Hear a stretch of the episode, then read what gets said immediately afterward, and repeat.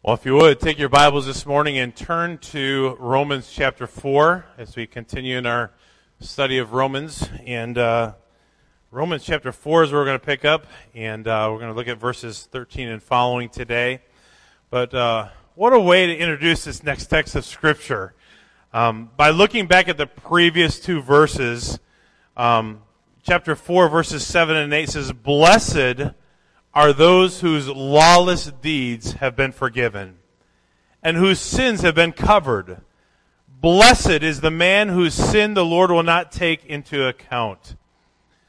When I think about that as a, as a preface of coming into our text of scripture for this week, beginning verse 9 and following, 9 through 17, eh, that is amazing to me. He says, Blessed are those whose lawless deeds have been forgiven, whose sins have been covered. Blessed is the man whose sin the Lord will not take into account. Did you hear that? It says blessed. I mean, think about that just for a moment. Blessed. Romans 3.23 says, For all have sinned and fall short of the glory of God. Every one of us in this room, if we know Jesus Christ, if we've had our sins forgiven, if our sin has been covered by the blood of Jesus Christ, and you've been justified, it's just as if I'd what? Never sinned. Think about that for a minute. He says, blessed. In other words, if God has forgiven you, and he has, according to 1 John 1, he says, if we confess our sins, he is faithful and just to forgive us our sins and to cleanse us from all unrighteousness. If you have experienced that forgiveness, if you have been justified, he says, no longer are your sins held against you. You are what? Blessed. Forgiven. That's what he's saying here. Blessed is the, are those whose lawless deeds. And trust me, every one of us have experienced and do experience lawless deeds. In other words, things that we've done that are sinful, things that we know do not please the heart of God, things that we know break heart, God's, God's heart. In fact, God's word puts it this way in Psalms: "As far as the east is from the west, so far has He removed our sins from us." Right? So we've, if we've experienced God's grace and His forgiveness, we are blessed. Think about that just for a moment. Blessed is the man whose sin the Lord will not take into account. In other words, every time that we, you know, we, if we consider the sinfulness of our own hearts, if we, if we consider the sinfulness of our flesh, God says it's though I'm not taking it into account every time you do it. Now, we have an obligation, don't we, according to 1 John? We have to confess our sins, repent of it, and don't make it a part of our daily routine. We're supposed to re, you know, be holy and righteous and, and, and turn away from sin. That's true. But I'm so thankful that we also are blessed in the sense that God has forgiven us. We're, we experience His grace and His mercy every single day. How does that apply to where we live? I mean, we've been talking about the law for the last how many weeks, right? We've been talking about the law that, you know, somehow the Jewish folks thought that they were somehow going to be in a better standing before God because they were given the law, because they knew all the rules and the regulations and the guidelines inside and out, because they knew what the, it had become a ritual. And now today we look at one more aspect of their ritual knowledge, their cultural uh, standing, and what they had to do to gain their justification and their and there uh, and so forth. But we are blessed. In fact, what he is talking about here in Romans chapter 4 verses 7 and 8 is really a reiteration of what David was expressing back in Psalm chapter 32. In Psalm 32, David is, is just really, he's just overwhelmed with gratitude and joy because he's experienced God's forgiveness the assurance of God's forgiveness. That relief and that thankfulness over the forgiveness of sin ought to overwhelm every one of us. I've said many times, and I'll say it many more times, Paul said he was the chiefest of sinners. Any one of us who understands and realizes the significance of our own sinfulness, how vast or how small you may think that may be, we have to understand how great God's grace is. We have been forgiven. And as we come into this next text of Scripture, we'll see two aspects of Abraham's justification. The first one is found in verses 9 through 12, and it's this Abraham's justification was not based on circumcision. And then, secondly, Abraham's uh, justification was not based on the law, verses 13 through 17. But first of all, Abraham's justification was not based on the rite of circumcision. Remember, according to verse 3, chapter 4, verse 3 says, For what does the scripture say? Abraham believed God and was counted to him as righteousness. You see, Abraham was considered the father of what? Many nations, that his seed was multiplied. But even though he was considered the father of the Jewish people, he never was justified because of circumcision. He was justified by his faith. He says Abraham believed God and it was counted to him as for righteousness. So Abraham was a man of faith. And if you don't think he was, just for a moment, put yourself in his sandals. Just, just briefly, put yourself in his sandals. Can you imagine in 2021, God saying so clearly to you, I want you to get in your car and I want you just to pack up and go. Well, where am I going, God? I don't know. Just go. I'll let you know when you get there. I mean, can you imagine? I mean, you're going to load up the, uh, you know, the Brady Bunch station wagon with all your stuff and just head out. I'll let you know when you get there. No, really, Abraham, I want you to load up the camel, get your sandals and your bedding, and go. I'll let you know when you arrive. Don't think he was a man of faith? Absolutely a man of faith, and we're going to see more of that in just a few moments. But Abraham lived in a culture or a mindset of one who knew, practiced, and understood what it meant to need, quote unquote, circumcision. So they understood the, the acceptable order, the process of spiritual growth was, yeah, you should have faith, you should trust God, and, and yes, you should be justified, but, but circumcision is, is necessary. So he understood the need culturally and even scripturally to understand the need, quote unquote, to be circumcised. But circumcision for many had become a ritualistic passage, so to speak, especially to the Jewish people. So let's just for a moment, let's go to our passage here in Romans chapter 4 and read verses 9 through 17. It says, Therefore, is this blessing on the circumcised or the uncircumcised also, for we say, faith was counted to Abraham as righteousness. How then was it counted? While he was circumcised or uncircumcised? Well, not while he was circumcised, but while uncircumcised and he received the sign of circumcision, a seal of the righteousness of the faith which he had while uncircumcised, so that he might be the father of all who believe without being circumcised, that righteousness might be counted to him. And the father of circumcision to those who not only are of the circumcision, but who also are follow in the steps of faith of our father Abraham, which he had while uncircumcised. Is that a tongue twister for anyone else? Circumcised, uncircumcised, circumcision, uncircumcision, blah, blah, blah, blah, blah. We'll go back and we'll break it down. Verse 13. For the promise to Abraham or to his seed that he would be heir of the world was not through the law, but through the righteousness of faith. For if those who are of the law are heirs, faith has been made empty and the promise has been abolished. For the law brings about wrath, but where there is no law, there is no trespass. For this reason, it is by faith in order that it may be according to grace, so that the promise will be guaranteed to all the seed, not only to those who are of the law, but also to those who are in the faith of Abraham, who is the father of us all. As it is written, A father of many nations have I made you, in the presence of him whom he, whom he believed, even God who gives life to the dead and calls into being that which does not exist. So, Abraham understood what it meant to quote unquote need to be circumcised. And yet he was not justified by being circumcised, but by his faith. You see, they no longer needed the outward quote unquote signs that came from circumcision. Why? Because faith had prevailed. You don't see salvation in the Old Testament. There's still faith in the Old Testament. There's still belief in God in the Old Testament salvation in the Old Testament. In fact, in Galatians chapter 3, just for a moment, I'll turn over there. Galatians, Ephesians, Philippians, Galatians chapter 3. I want to read verses 15 through 18 just for a moment. It says, Brothers, I speak in human terms.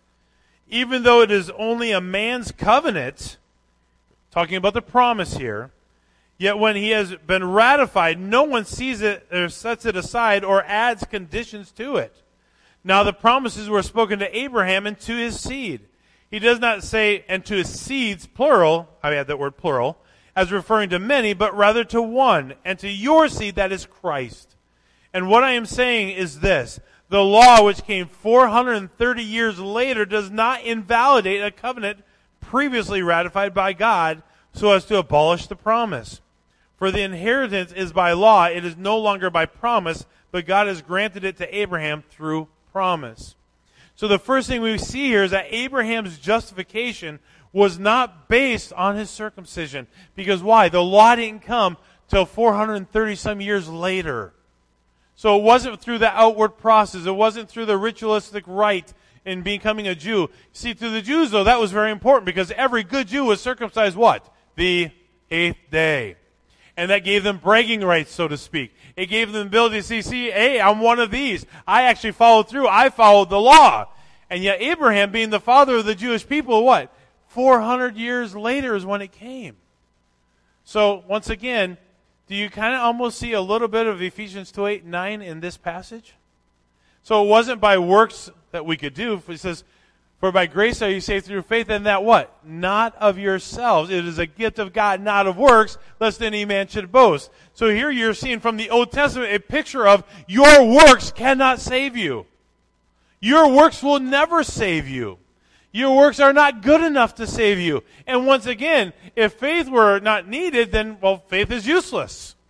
If I don't have to trust Jesus Christ, what good is faith? I, have, I have no need for it. So he's making a point here that Abraham, being the father of the Jewish nation, was not based, his righteousness was not based, or his justification was not based on his circumcision. And number two, Abraham's justification was not based on the law. It's interesting to know that Abraham was, once again, 400 years later when the law came.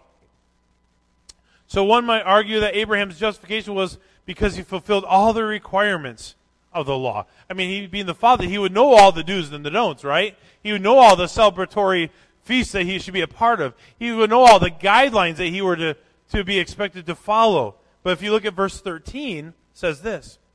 For the promise to Abraham or to his seed that he would be heir of the world was not through the law. So he very specifically says, it's not because of the law. It's not because of what you did or didn't do that you're justified. But he says, but through the righteousness of faith. His faith is what made him justified. So the promise was not through the law. And now we see why in verses 14 and 15 It says, For if those who are of the law are heirs, faith has been made empty, and the promise has been abolished. In other words, of no good, there's no effect. So he says, if you're depending on the law, faith is made empty or void. In other words, it's useless and of no value.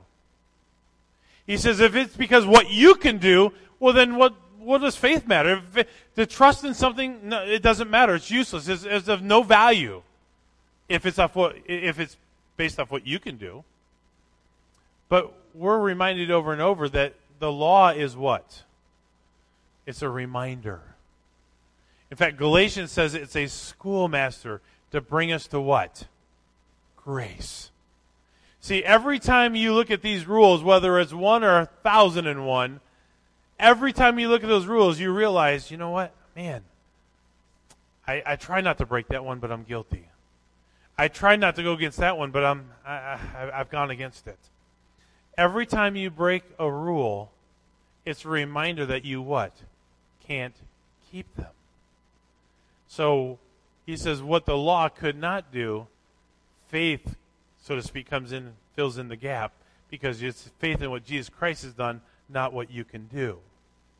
So over and over, it's a reminder that this law was a schoolmaster to bring us to grace a reminder that God's grace is sufficient. And we're going to see more of that in just a moment. Faith has prevailed, as we said in verse 12. But look at verse 15. It says, For the law brings about wrath, but where there is no law, there is also no trespass. So, if you make the promise dependent upon the law, it's to nullify the promise, but the law brings about wrath. It brings men under condemnation, which is the opposite of what God had intended through His grace. Law then hinges on justice, whereby promise hinges on grace. let me say it again. Law hinges on justice. Promise hinges on grace. He made a promise. He made a covenant and he'll fulfill his promise, right? That's where his grace steps in. But he says, where there is no law, there is no sin or trespass of the law. Let me just give you a, another paraphrase of that just for a moment. The Living Bible puts it this way, and I don't preach from the Living Bible, but I like how this verse is phrased. He says, the only way we can keep from breaking the law is to not have any laws to break. True? Because as long as there's a law, you're going to break it. And the only way not to break a law is there, for there to be no law to break. That's what he's saying there in verse 15. The law brings about wrath. The law brings about the fact that there has to be justice for the law that is broken. But where there is no law, there is no trespass. There's no crossing of it if you don't break it. So the reality is, there is a law. And the law is a reminder that brings us to God's grace. He says, For this reason, it is by faith that it may be according to grace, so that the promise will be guaranteed to all. Look at verse 16. It says, So that the promise will be guaranteed to all the seed, not only to those who are of the law, but also to those who are of faith of Abraham, who is the father of us all. Once again, do you not see a picture of John 3:16 in this verse? John 3:16 says for God so loved the world that he gave. And he's reminding us in Romans chapter 4 and verse 16 at the end of it. So not only to those who are under the law, so there are those who said, but hey, Abraham, we have to be circumcised. We have to keep the law. So he says, if you're of that camp, or whether you're of the camp that says, I have faith in Abraham, all of us included, every one of us, are, are, are, recipients of God's grace. All of us have the opportunity to come to Him through grace. Now, you have to know something. You're keeping the law is not going to get you any further ahead. But you're still a recipient of my grace.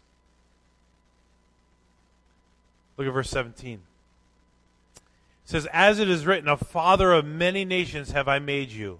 In the presence of him whom he believed, even God who gives life to the dead and calls into being that which does not exist. In that Hebrews 11? Faith is the substance of things hoped for and the evidence of things not seen, right? So they're automatically saying, This is faith. Father of many nations have I made you. Not am I going to make you, is that I've already made you this. But also those, uh, or, or verse, uh, middle of the verse, even God who gives life to the dead and calls into being that which is not as this. In hope against hope, he believed. What is in hope against hope? I'm just going to tell you, as I kind of did some research on that phrase, I, I wasn't satisfied with anything that I found. I just wasn't. Here's what I think it means. I want to believe, and I don't know how it's all going to work out, but I'm choosing to believe. I, I, I don't know how it's going to work. I, I don't see how it's going to unfold. But okay, God, I'm going to trust you that what you're saying is true. Hope against hope. You see, against part we understand because we understand when something's against something, we understand that. And what is against here is the logic and the rationale and the idea that something was going to happen. Here's why. Look on next verse. Or the beginning of the verse. In hope against hope, he believed so that he might become a father of many nations. According to that which he had spoken, so shall your seed be. And without becoming weak in faith, he contemplated his own body. What does the word contemplate mean? Just think about that in your mind, just for a moment. Contemplate means to think it through. Just think about this. Just just camp right there for a moment.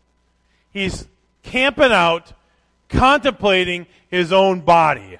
You say, well, what, what does that have to do with anything? Read on.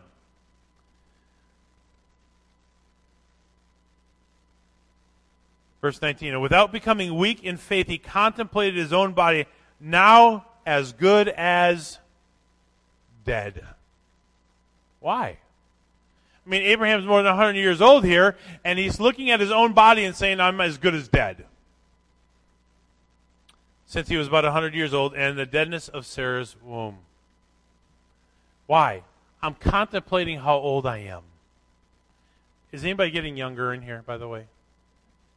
Nobody's getting any younger. And oftentimes you'll, you'll hear of somebody getting pregnant in their 30s and you say, yeah, they're at the end of their childbearing years. And then all of a sudden someone who's 40 or 45 has a baby and you're thinking that's awesome, that's great. But 100? No, thank you. Don't sign me up for that. I don't even want a teen. If you're having a baby at 100, that means you're going to have teenagers at 100, 113. No way. Don't want it. He's looking at the circumstance. He's just being realistic, right? He's just being rational. My body and my wife's body, we might as well be good as dead. Nobody has babies at 100 years old. And God, I hope against hope. I, I don't understand how you're going to do it, God, but okay, I, I, I trust you. Yet, verse 20, with respect to the promise of God, he did not waver in unbelief. Stop right there. Anybody ever waver in their unbelief? I have. I can look back in times in my life and I can see, man, I had some incredibly great faith. At least what I thought was great faith. I remember that one of the most distinct times that I had faith that God was going to provide a need. College years, freshman year. I'm out of cash and I need to wash some laundry. and I remember saying, Lord, I just need three dollars. I need three dollars to wash my clothes. Lord, I need money okay, Lord, I don't know how you're going to do it, but I, I, I need money. I, I know you're going to take care of it. And I go uh, after my last hour, last hour before lunch. I go to the mailbox and there'd be an envelope with three dollars in it. I didn't tell anybody that I needed three dollars for my laundry. Nobody knew but God. And He took care of it. You know what that does in a bigger picture of our life? if God can take care of that, He can take care of other things that are bigger. And if you don't trust Him for the little things, you'll never trust Him for the big things. And I wish I could say my entire life has been based off that. But there have been times that my faith has wavered. There's never been a doubt in my mind that God could do something, but I've wavered in the fact of whether or not I really expected Him and trusted Him that He would. And I'm sitting here looking at this story and I'm reminded Abraham is being told he's going to be the father of many nations, that his seed is going to be multiplied. And Abraham is looking realistically, rationally at his own life, his own body, and the body of his wife. And we're saying we're 100 years old, hope against hope. But okay, God. And it says his faith did not waver. That's amazing to me. Verse 20 He did not waver in unbelief, but here's the deal grew strong in faith. Not only did he not waver, but he grew stronger in his faith. And then here's the key giving glory to God. When's the last time that God has put us through an opportunity to exercise our faith and our faith did not waver, become stronger, and then God got glory through it? That's real. That's real. I'm going to break on you just for a minute, Jen. The night Jen found out she had cancer, that very night. We're at Thompson Hospital. In her room, doctor came in and said there's a spot on her brain. She has cancer. I looked right at her. You remember what I said? Now, how are you going to glorify God through this trial? And they did it. Every day was a test. Every day was a, I'm going to get through this. I'm trusting God. And as God gave them each day, their faith grew, and they glorified God through that. There's a million stories there.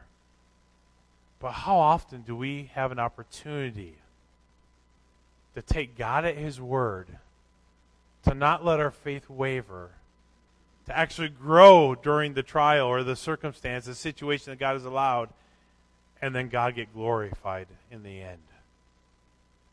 That's awesome. What an example to all of us that Abraham gave to us. Yet, with respect to the promise of God, he did not waver in unbelief, but grew strong in faith, giving glory to God.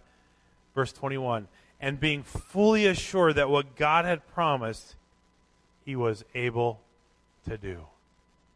Do we have that kind of faith? Do we have that kind of faith that what God promises, he will fulfill? And once again, verse 22 Therefore, it was accounted to him as righteousness. Now, not for his sake only was it written that it was counted to him, but for our sake also. He said this was not just for Abraham, so that Abraham would grow in his confidence towards God. He says this is not only for him, but it's for us as well. You know who us is? Every one of us. Every one of us but for our sake also, to whom it will be counted as those who believe upon him who raised Jesus our Lord from the dead. Verse 25 He who was delivered over on account of our transgressions and was raised on account of our justification. Jesus. Delivered over because of our transgressions. You know, transgressions are sins. Isaiah talks about by because of our transgressions he was beaten. We transgressed the law. We could not keep the law. We were sinners, are sinners. He says, because of our sin, he was delivered over and was raised on account of our, our justification. Isn't that awesome? The story of Abraham still lives on hundreds and hundreds of years later, the work of Jesus Christ still lives on. What he did once and for all as a supreme sacrifice in bringing us through the grace of Jesus Christ through salvation still lives on. Can you see the work of Abraham, how important it is to learn from it, to apply it? There are always going to be those who think that they're not good enough that they couldn't earn it, that they don't deserve it. And guess what? They're 100% right. You don't earn it, you don't deserve it, and you can't work for it. But that's where God's grace steps in. But here's the question. A couple things here. Number one, if you're still trying to work your way to Jesus, you're never going to be able to do it. You can't do it. There's nothing you can do to get more of God's love. There's nothing you can do to merit more of His love and favor than what He's already given you. He loves you. You can't work for it, you can't earn it. He loves you. And yet there are those who are going to continuously try to work for it. Look at it as a relationship. When you love somebody, you serve them. You do what pleases them. You do what brings them joy. Not because you have to, but because you love them. That's the relationship that we can have with Jesus. He loves us.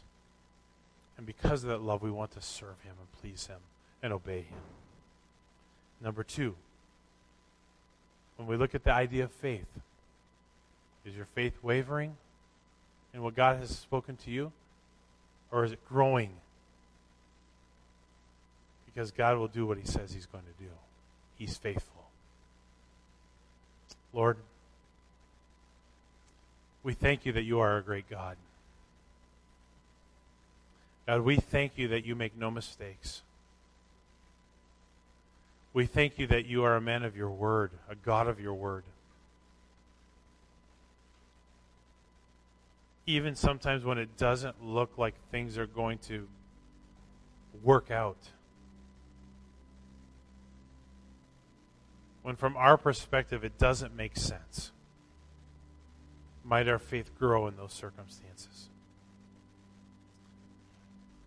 God, I pray that you would speak to all of our hearts. Help us to realize how much you do love us. How much you are willing to give and sacrifice so that we might have a relationship with you. Or might we realize, Lord, that everything you do is for our good and your glory. Might our faith increase and grow and not waver during difficult days. And even in good days, at taking you at your word. Speak to our hearts, we pray, Lord. As heads are bowed and eyes are closed, just for a simple, this mo- simple opportunity this morning, as we do each and every week, an opportunity to respond to God's word. I don't doubt for a moment that there are many in this room that try to do good, who try to work for the Lord, who try to keep all the the rules and regulations of what they think it means to be a Christian. Just to do this, do this, don't do this, don't do that. And you're trying to earn a standing with God that you cannot earn. Can I just challenge you? Jesus loves you as you are. And when we repent of our sins and turn our faith and trust in Him, He forgives and cleanses us. And number two, when God speaks, He fulfills His promise. And sometimes our faith wavers rather than getting stronger. Say, Pastor Ken, that's, that's me. I'm challenged by the message. I need a reminder that Jesus loves me and that I need to increase in faith during difficult times. Pastor, pray for me. That's my desire. Yes, in the back over here, on the side. Yes, right here. Anyone else say, Pastor, that's me. I need to increase in my faith. I need to trust Jesus more. Pray for me. Anyone like that? Yes, over here, the side. Can I just challenge all of us who are here this morning? So much of what Abraham was living out in the Old Testament is reiterated and solidified in the New Testament. Works will never save you. Rituals will never save you. Traditions will never save you. But faith in Jesus Christ will save you saving faith and sustaining faith. Faith to trust what he's done for us on the cross, and faith to trust him day by day. Saving faith and sustaining faith. I challenge you who've raised your hand, your hearts this morning to trust him, to take a moment and pray, and ask God to help you be a little bit more like Abraham, to trust God, to take him at his word that He will fulfill His promise to each and every one of us. Lord Jesus, I pray for each one who raised their hand, their heart towards you this morning. Simple passage, Lord. Abraham reminded the Jewish people, Lord, not by works, not by circumcision, not by the law, but his faith. Lord God, might we have faith in you, trust you saving faith, and sustaining faith. Lord God, would you work in our hearts to draw us closer to you? Be with each one who raised their hand and heart towards you, Lord, that they might, Lord, truly have the faith that they need, Lord, to, to see your hand at work each and every day of their lives. That we would trust you in all things. And we ask these things in Jesus' name. Amen.